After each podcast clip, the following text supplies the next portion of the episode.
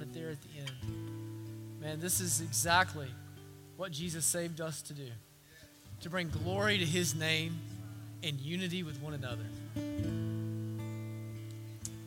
1 Peter chapter 1, we're going to read verses 3 through 9. So, verse 3 says, Blessed be the God and Father of our Lord Jesus Christ. According to his great mercy, he has caused us to be born again to a living hope through the resurrection of Jesus Christ from the dead, to an inheritance that is imperishable, undefiled, and unfading, kept in heaven for you, who by God's power are being guarded through faith for a salvation ready to be revealed in the last time.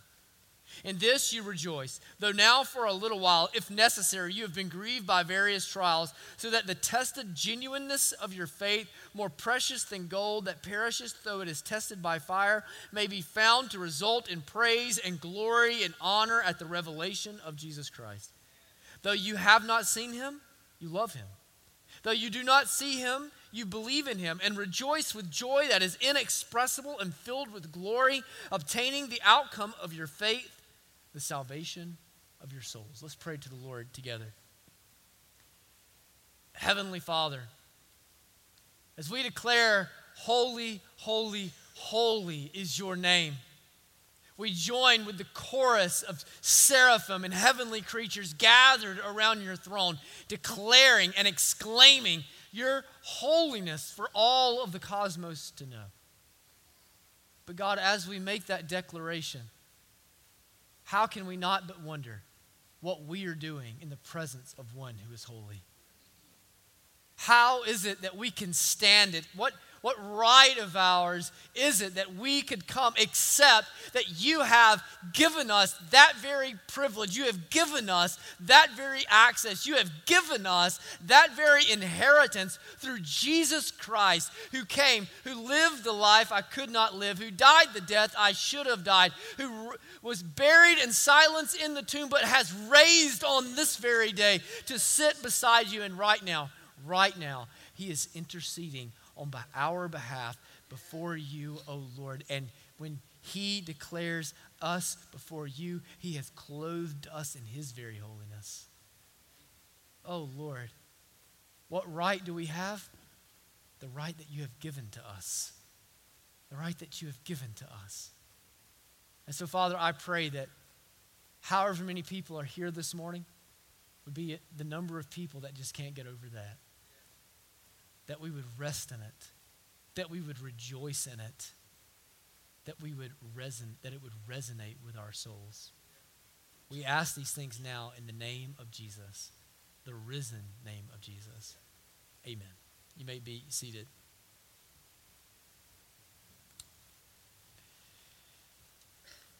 You know, you don't have to go looking very far to find things that look scary, do you?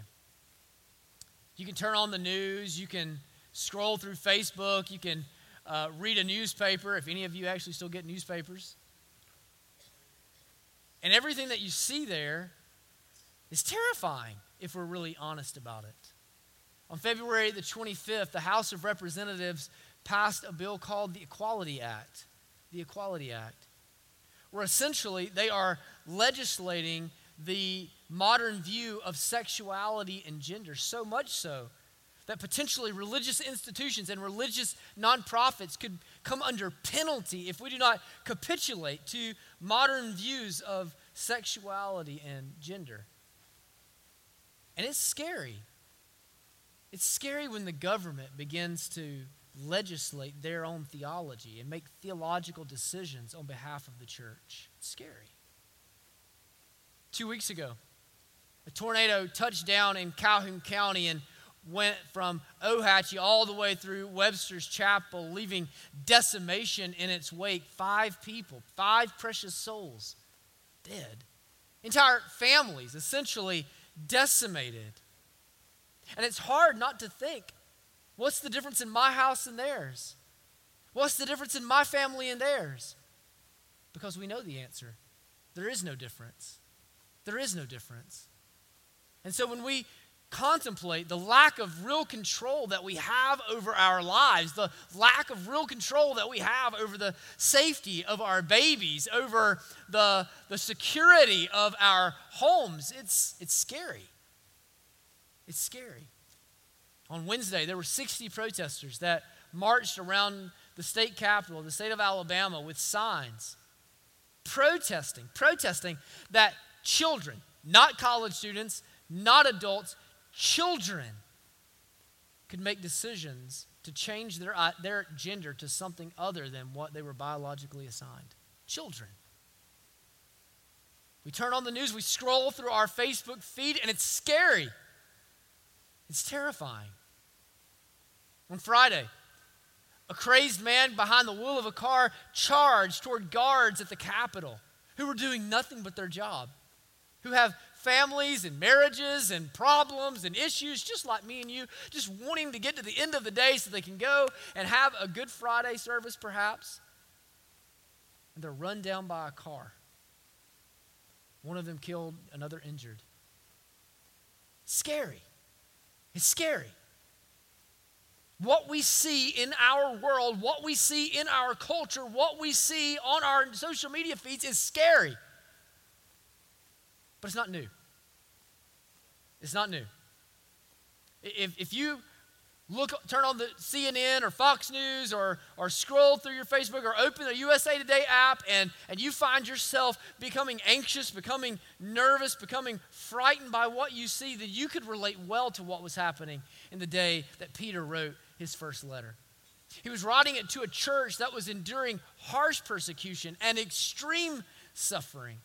See, it, it, was written to the churches of Asia Minor, and the churches of Asia Minor were a part of the Roman Empire. And at the time, there was a, an emperor, a wicked man. He, he was really an ineffective a leader, a very unpopular emperor. He was a man by the name of Nero. Nero, he never actually wanted to be the emperor. He wanted to be an artist. And so he always wanted to be a musician or a painter or something like that. And, and he spent a lot of his time as emperor not ruling over the empire, but by trying to gain for himself some notoriety as an effective and uh, aspiring artist. And one day, while he is holding a concert outside the city of Rome, kind of in the uh, more remote areas, Rome catches on fire. And Rome burns to the ground, quite literally burns to the ground, and a rumor begins to break out among the empire. Historians debate whether or not it's actually true, but a rumor breaks out among the empire because Nero, he's not in the palace. He was under no threat of, of the flames. He was out of town somewhere. And so the rumor breaks out that Nero set the fire himself.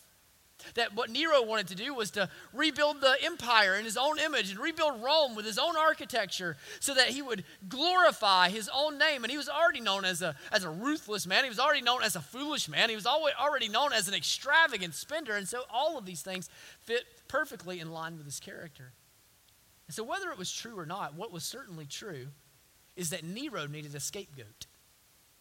Nero needed a scapegoat. He needed somebody that he could pin the fire on that would take the heat off of him personally. Do you know what, who he blamed? There was this burgeoning religious sect that followed a teacher from Galilee who they were convinced had raised from the dead, a group of, of people that were called Christians or little Christ. They were called the Way. And, and you know how when things are new, people are suspicious of it, right? People are skeptical of it. And so he, he pinned it on this fast growing movement, kind of killing two birds with one stone, who, uh, not, not, taking loyalty away from him anymore, and at the same time, it kind of took the heat off of him. And so, what they began to do is they legislated persecution of the early church in the Roman Empire. And they began to round up Christians from all around the far stretches of the empire. And they would take sometimes those very Christians and they would place them right there in the forgive me for that, right there in the middle of the Roman Colosseum. And there would be tens of thousands, if not hundreds of thousands of, of spectators. And they would put a Christian in the middle of the ring and send a lion in to devour him for sport as the crowd would cheer on in satisfaction. Nero would take groups of Christians and he would he would impale them and run stakes through them, and then he would cover them in hot molting wax, and he would light them up as candles to illuminate his garden. Neighbors began to betray neighbors. Parents began to disown their children. Christians couldn't come into cities, let alone come into inns and places to stay, which is why hospitality is such a significant deal in the New Testament. It was costly, it was expensive. In other words, everywhere that they looked, they had temptations to fear. Everywhere they looked, they had opportunities to be afraid. Outside of every door, around every corner, on every day was the threat that dad may not come home. In fact, they all knew of parents, they all knew of friends, of, of brothers and sisters within the church that had not come down. But what we find out is that it does not stop the church. In fact, that's what First Peter is written to address suffering, persecution, even of the most of the most hateful and unimaginable kind, even of the highest heat, did not stop the church. In fact, in fact, what it did, what it did is it served to, to propel the church and perpetuate the church and purify the church. And so listen to what he says at the end of verses 8 and 9. Because I want to see how we get here. He's talking to them, he says, Though you have not seen him, you love him. Though you do not see him, you believe in him and rejoice with joy that is inexpressible and filled with glory, obtaining the outcome of your faith, the salvation of your souls. In other words, what he's saying is even though you aren't like me, you didn't walk with Jesus and see him with your physical eyes, even though you didn't gather around the Sea of Galilee and hear Jesus teach, you have seen the truth and you believe in him and you love him, and he has brought to you a joy that is inexpressible, so inexpressible that even in light of your hate of the hatred that you have encountered, even in light of the pain that you have experienced, even in light of the grief and the loss that you have known, you're able to praise the Lord. You're able to praise the Lord. That is what the early church realized was that though the one whom they could not see was greater than the fear that they could see. That their hope in the one in whom they could not see was greater than the fear of what they could see. So, what I want us to see this morning, and what I want us to look at this morning is, is how is it that, that we have the opportunity to have a hope like this? The kind of hope that can endure so that we can love Him though we do not see Him, so that we can believe Him though we do not see Him, so that we can praise the Lord even when we are experiencing various trials of all types. The first way I want you to see that we learn from these early Christians is that our eyes are open. Our eyes are open. There, if you look at verses 9 through 12 in the original Greek, what you have there is you have one full sentence. Like it's one sentence with some really complicated, probably not the greatest grammar in the world. Like Peter was a fisherman, right? He's not Paul, he's not a scholar. Peter was a fisherman. And so he writes like this really long run on sentence. It may have been that he was dictating it to someone. You know, you, you speak much differently uh, than you write. But you have uh, these, these, this one long sentence is over uh, these nine verses, and really it breaks into three movements. We're going to look at these first two movements and see how they fit together. But what you see coming out of the gate is that he lays a bedrock for us that we can have hope regardless of what we're facing. The bedrock that he lays for us, he says, Blessed be the God and Father of our Lord Jesus Christ. In other words, he's giving us in, these, in this one long sentence the reason in which we can praise. And here comes the bedrock. According to his great mercy, he has caused us to be born again. He has caused us to be born again to a living hope through the resurrection of Jesus Christ from the dead. That what, what he says is, is that you see a predicament that you're in, but the predicament is not the defining characteristic of your life. I had a friend uh, a few years back, and he was going through a really uh, just a difficult time in his life. And, and what had happened is, is that he had become saved. He was a new Christian and he was a guy, man. He, he really got it. It all connected. And when he was saved, he went 100% in and he, he laid down his life before Jesus and he said, Jesus, I want you to have everything that I have. And uh, what happened is once he had done that, his life became harder than it had ever been. His life became more difficult than it had ever been. And so one day I remember uh, after church, he, called, he, he uh, pulled me aside and said, Cody, can I just take you to coffee this week? I, I got some things I need to talk to you about. He began to express to me that since the very moment he began to follow after Jesus, it was like all of his life got worse. All of his life got harder. Personal life wasn't going as well. Marriage wasn't as easy. Job wasn't going as well. Parenting got tougher. Inner struggles. He had uh, the return of like uh, demons from, from the past that showed up and just kind of came knocking on his door. And like everything in his life began to feel as though it was spinning out of control. You can imagine that's exactly how they're feeling here in 1 Peter, isn't it? Here they are. They've committed their life to follow after Jesus. They've committed their life to, to go and be and do whatever it is that He has set before them to go and be and do. But it feels like since they've committed to Christ, their predicament has worsened. Mom and dad have abandoned me. My brothers and sisters have abandoned me. My friends have abandoned me. I've lost my home. I've lost, I've lost my, my culture. I've lost everything. So Peter comes in and he's speaking to that. He's speaking to that.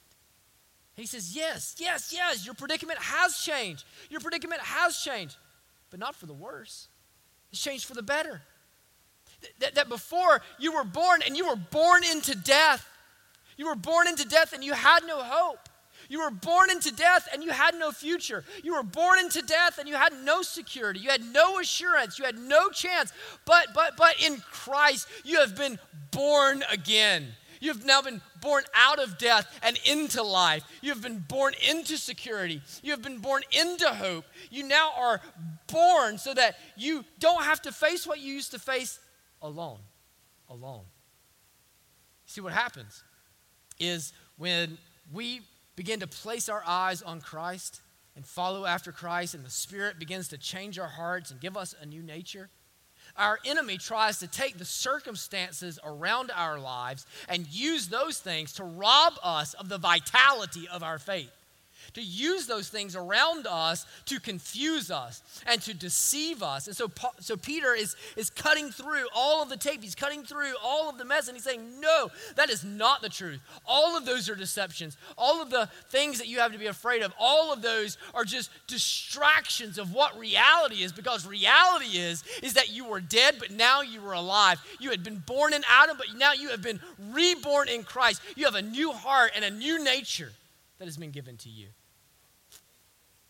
And so he begins to solidify this by, by driving home the reality of this new nature they have and where it came from. So, being certain of where it came from, they can be certain that it's not going to depart from them. Look at what he does. He says, according to what?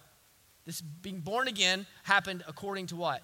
His great mercy. His great mercy. You know what mercy is? Mercy is the opposite of merit. Mercy is the opposite of merit.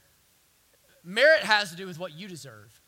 Merit has to do with, with you being good enough and working hard enough and being sharp enough and being gifted enough and being born into the right family and living on the right side of the town and, and ha- uh, having the right opportunities and, and luck falling the right way. It has all to do with all that stuff, right? But in the kingdom of God, it isn't a meritocracy. It isn't, a, it isn't an economy of merit. It's an economy of mercy. It's an economy of mercy. That, that's why he says what he says. According to his great mercy, what? He has caused us to be born again. You had as much to do with your second birth as you had to do with your first birth. That's what he's saying. I, I don't know. Did any of y'all have some kind of weird control over where you would be born or to whom you would be born? If you'd be born into money or born into poverty? If you'd be born into the country or born into the city, if you were born into America or born into the Middle East. Any of y'all have any control over that? Because if you did, let's talk. I, I, have got questions.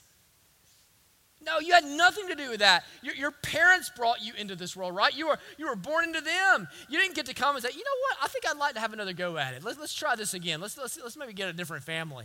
No, that was your family. You were out of control of the situation. It, was, it wasn't based on you being good or not being good or your parents being good and not being. It wasn't based on any of that. It was the providence of God that placed you in the family that you were born into. And it's the second family is the same way.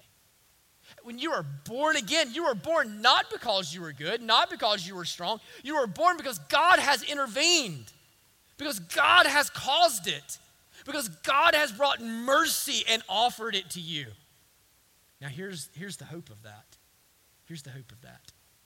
You did not earn it, you cannot lose it. Huh? You did not earn it, you cannot lose it. You did not cause it, you cannot reverse it. You did not build it, you cannot break it. It wasn't about you. It was never started with you. It wasn't earned by you. All of it was according to the mercy, according to the sovereignty, according to the grace of our Lord. I think a lot of people are trained to think of their salvation the way we think of a mortgage.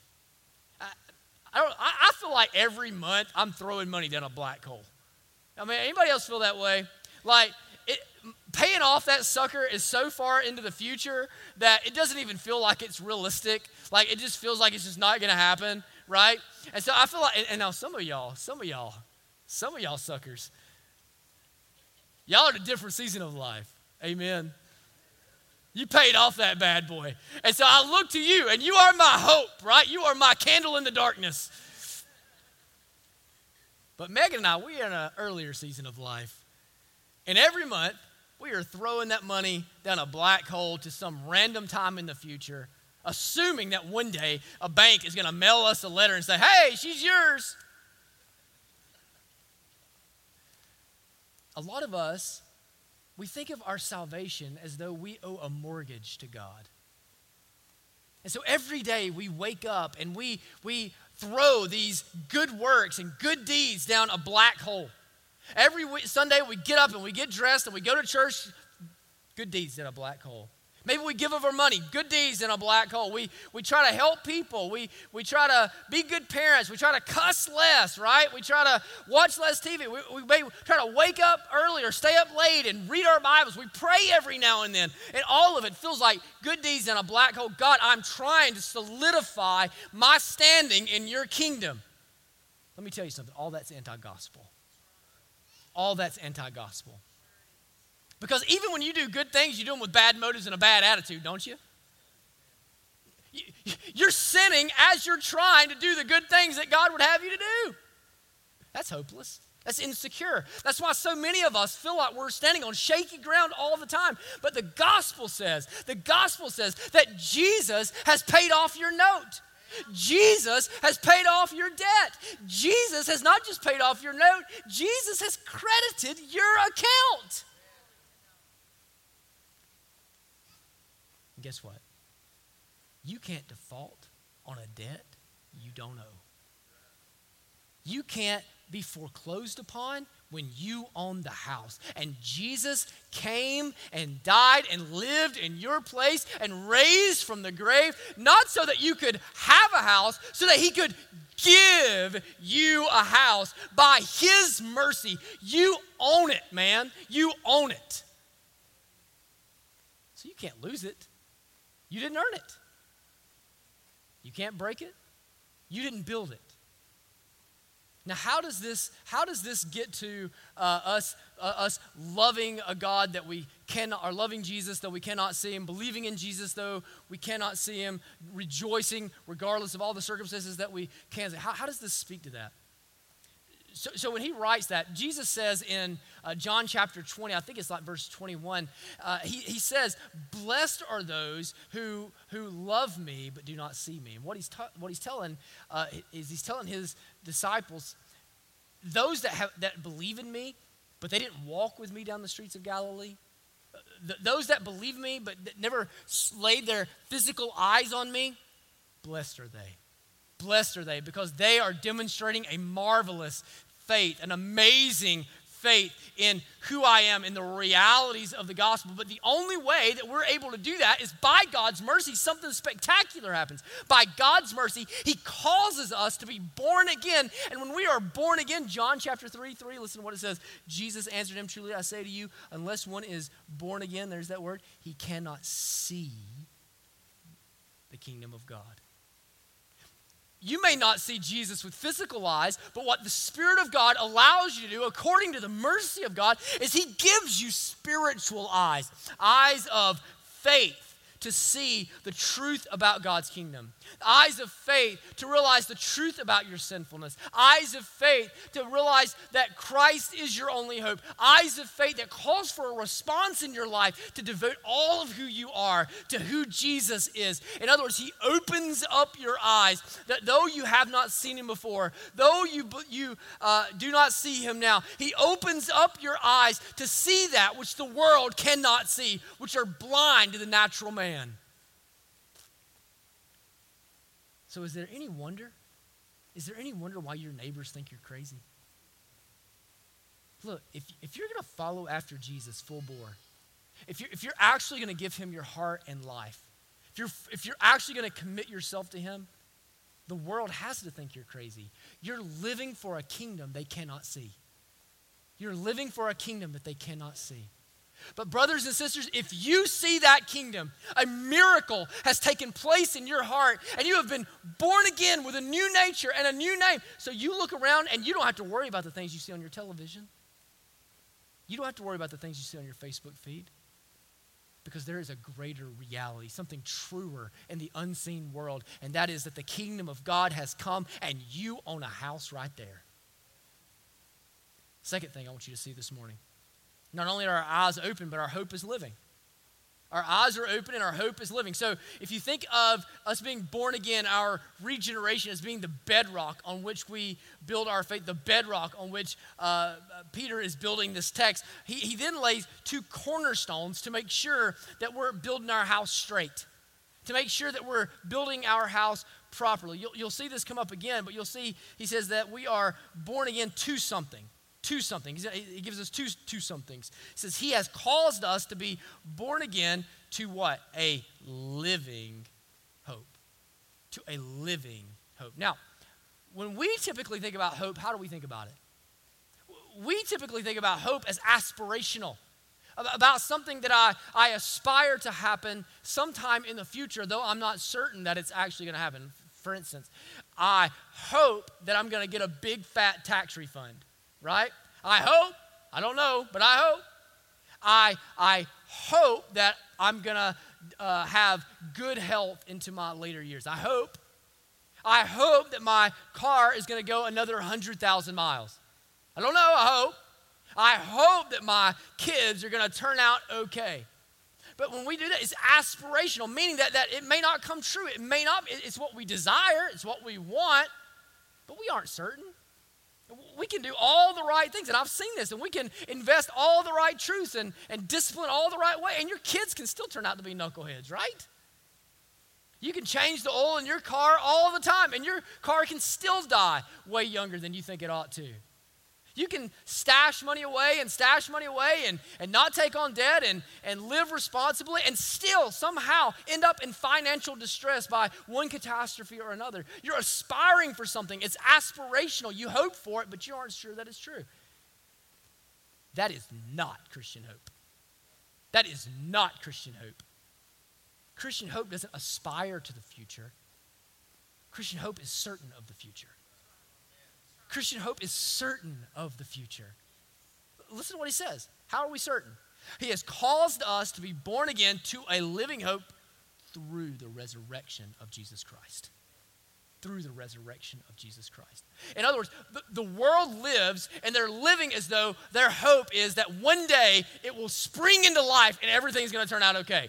That, that one day, all things in their life are going to fit together just right, and their hope is going to spring to life and it's going to become true. But in Christianity, in our in what we understand the gospel to mean, is hope isn't going to spring to life one day. Our hope lives right now.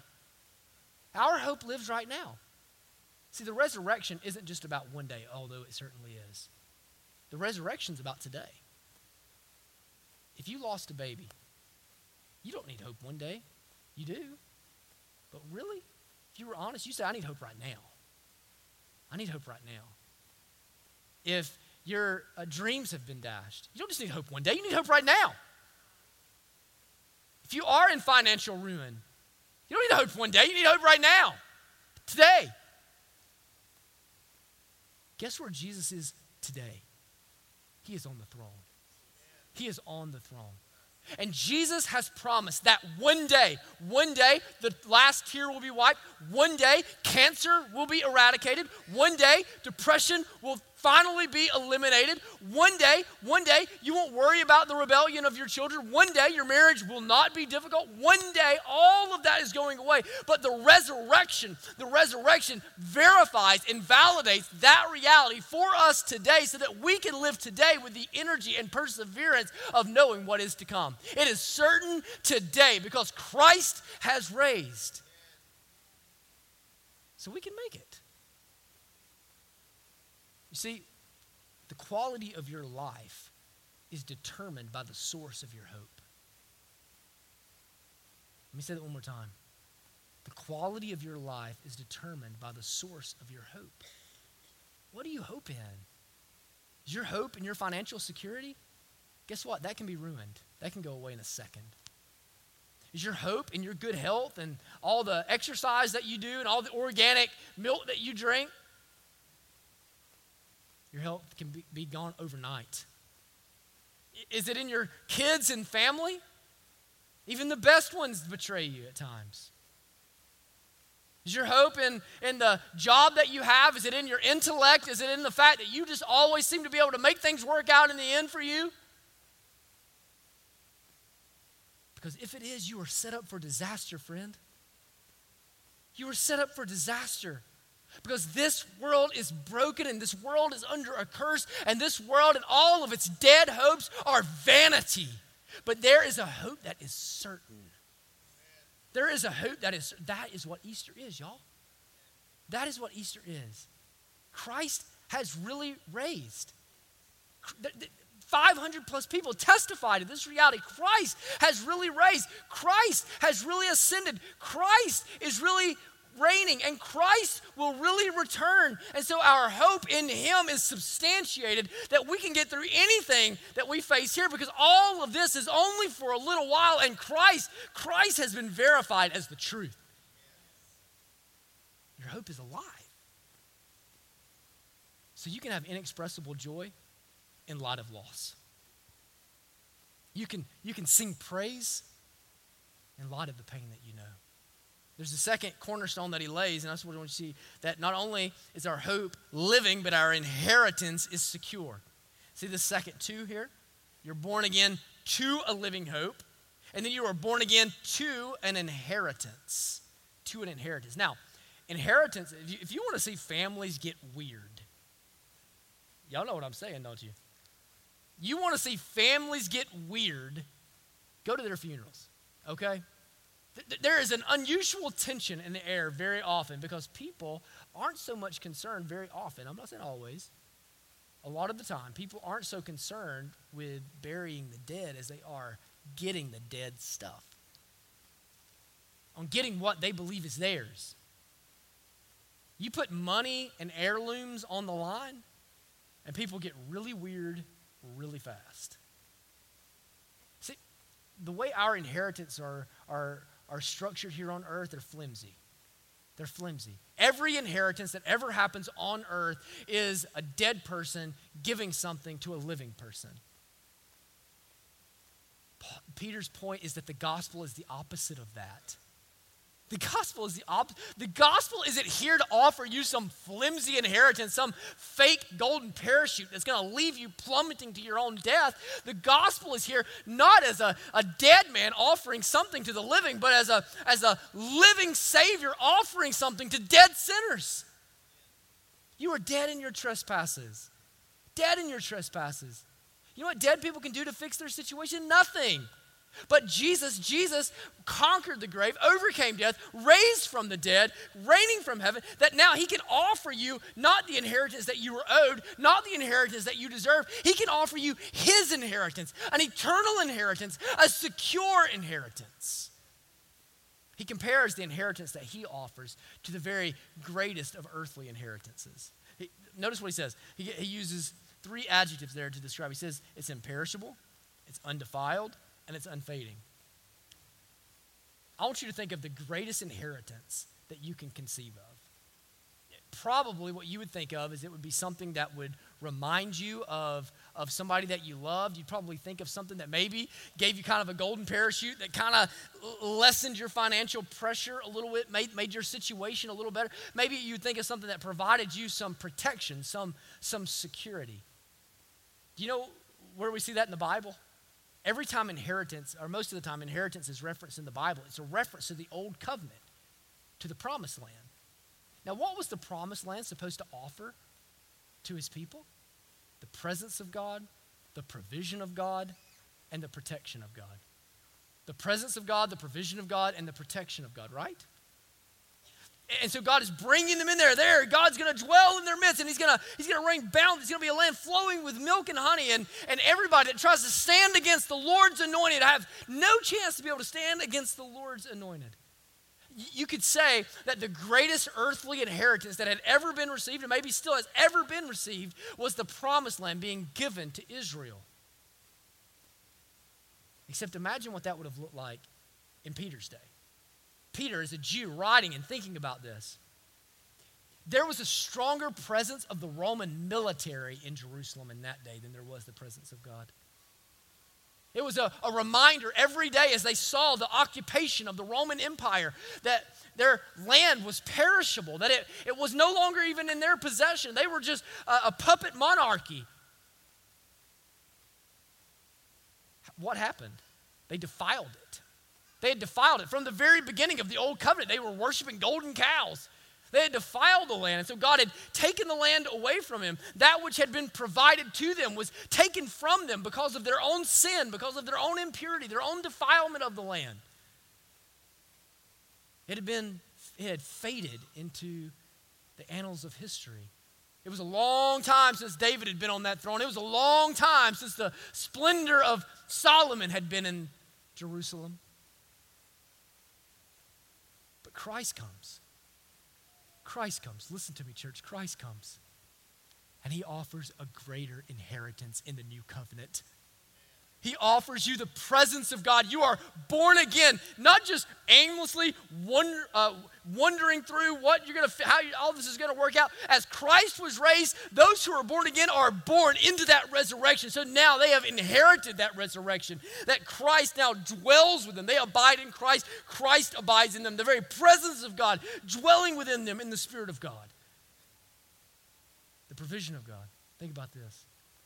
How did they, they, they lost the provision of God because of the defilement of their sin, right? You know what? Jesus gives us a provision of what? Righteousness. A provision of grace. It cannot be defiled. You cannot mess it up. You cannot ruin it. You cannot spoil it because you have a provision of Christ, a provision of grace, a provision of righteousness that has been given to you and secured. Protection. Protection. What can separate us from the love of God? Nothing. Amen? Nothing. Why? Why? Why? Because we have been anchored into the palm of the Father through the provision of the Son. We have been sealed by the Holy Spirit. And so there's even a sense in which he's talking about that. If you look there uh, at the end of verse 7, it says, so that, no, I'm sorry, at the end of verse 6, uh, in this you rejoice, though now for a little while, if necessary. I'm sorry, verse 5. Huh who by God's power are being guarded through faith for a salvation ready to be revealed in the last time. So he says in there, first of all, un, un, uh, un, imperishable, undefiled, unfading, kept for you. Kept for you, the end of verse 4. Kept. If, if you circle that, you can write the word reserved. I didn't include it in my notes here. It's Jesus' is Paul, Peter's way of reminding them that Jesus has a reservation holding for them in heaven. Jesus says, Where I'm going, I'm going to prepare a place for you in my Father's kingdom. There is a house in glory with your name on it. It's kept for you. It's got Mark's name on it, and it's got Josh's name on it, it's got Gayla's name on it, and Daniel's name on it. There is a rever- reservation in the glory of God, in the kingdom of God for you. It is kept for you, but it's not just kept for you, you are kept for it.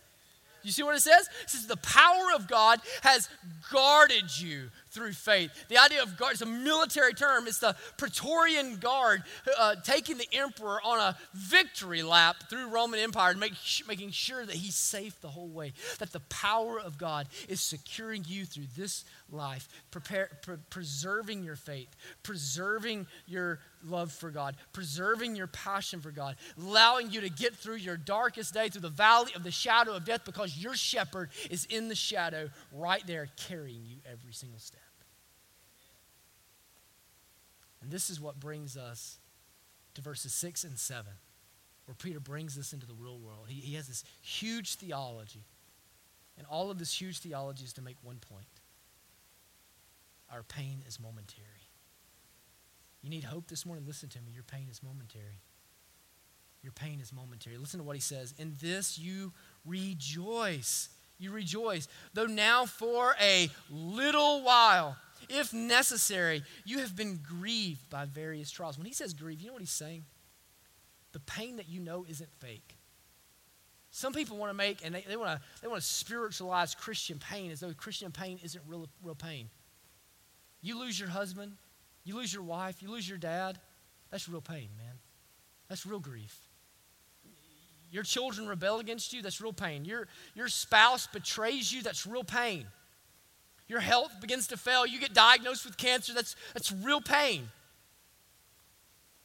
You lose your job, your, your company goes belly up, you, you go into financial crisis. Those things are real trials that bring real grief and real sorrow and real pain into your life. But here's his point. That tested that the tested genuineness of your faith more precious than gold that perishes though it is tested by fire may be found to result in praise and glory and honor at the revelation of Jesus Christ. In other words, in other words, because your eyes have been opened, because you have been born again, because you have a living hope, because you have a secured inheritance pain has lost. Pain has lost, and hope has won. The victory over the grave is the victory for hope. It is the substantiation that it is reality, that you will be brought into the kingdom of heaven, to the reservation that has been kept for you, so that now, now, now, you are immovable in this day. You are able to praise through the pain. See, that's what the gospel does. The gospel takes your pain and transforms it to praise. It doesn't negate it, it doesn't pretend like it isn't real. It puts your feet on solid rock so that you can sing through the tears. Peter knew about this, didn't he? Peter knew about this. Peter had sinned. He had betrayed Jesus and denied, or he had denied Jesus. He, it says at the end, he, he weeps bitterly when he comes to the end of his three denials. Jesus dies, and he's convinced that hope has died with Jesus. But then when Jesus is raised, when Jesus is raised, he realizes that he could have been praising the whole time. And so he's saying, Learn from my life. You've sinned, I know, man. Like you've sinned and you feel like you've blown it so big, but can I tell you, God, He can take that pain and turn it to praise. You've experienced loss and grief. You've, you've experienced disappointments and setbacks. You've, you've come up short time and again. You've, you've failed somebody that you love. But God, God, God, God, God can turn it from pain to praise. All the grief that you know, all the sorrow you've experienced is fading, y'all It's fading. This is what Paul says in 2 Corinthians 4 17 and 18. This light, momentary affliction is preparing for you an eternal, see the difference, see the juxtaposition there? An eternal weight of glory beyond all comparison as we look not to the things that are seen. That brings us full circle, doesn't it? But to the things that are unseen. To the things that are unseen. This morning, where are you finding your hope? Where are you finding your hope? Are you miserable? Are you depressed? Are you anxious? Are you overcome? Are you worried? Honestly, honestly, where is your hope being found? Because in Christ, in Christ, your hope is secure. In Christ, your hope is secure. And in Christ, in the one in whom you have not seen, you have greater reason to hope than you have to fear that which you can see. Let's pray the Lord together this morning. Thank you for watching or listening to one of our sermons. We would love to have the opportunity to connect with you one on one. We are not a perfect church, but we are a joyful church, and we want to help you increase your joy in Christ. We would love for you to come and worship with us one day soon. You'll be able to find information about our worship services, about who we are, what we believe, what we do, what we're hoping to accomplish on our website at ironcity.org. And we would invite you to go and to check out all the information there. We look forward to seeing you soon.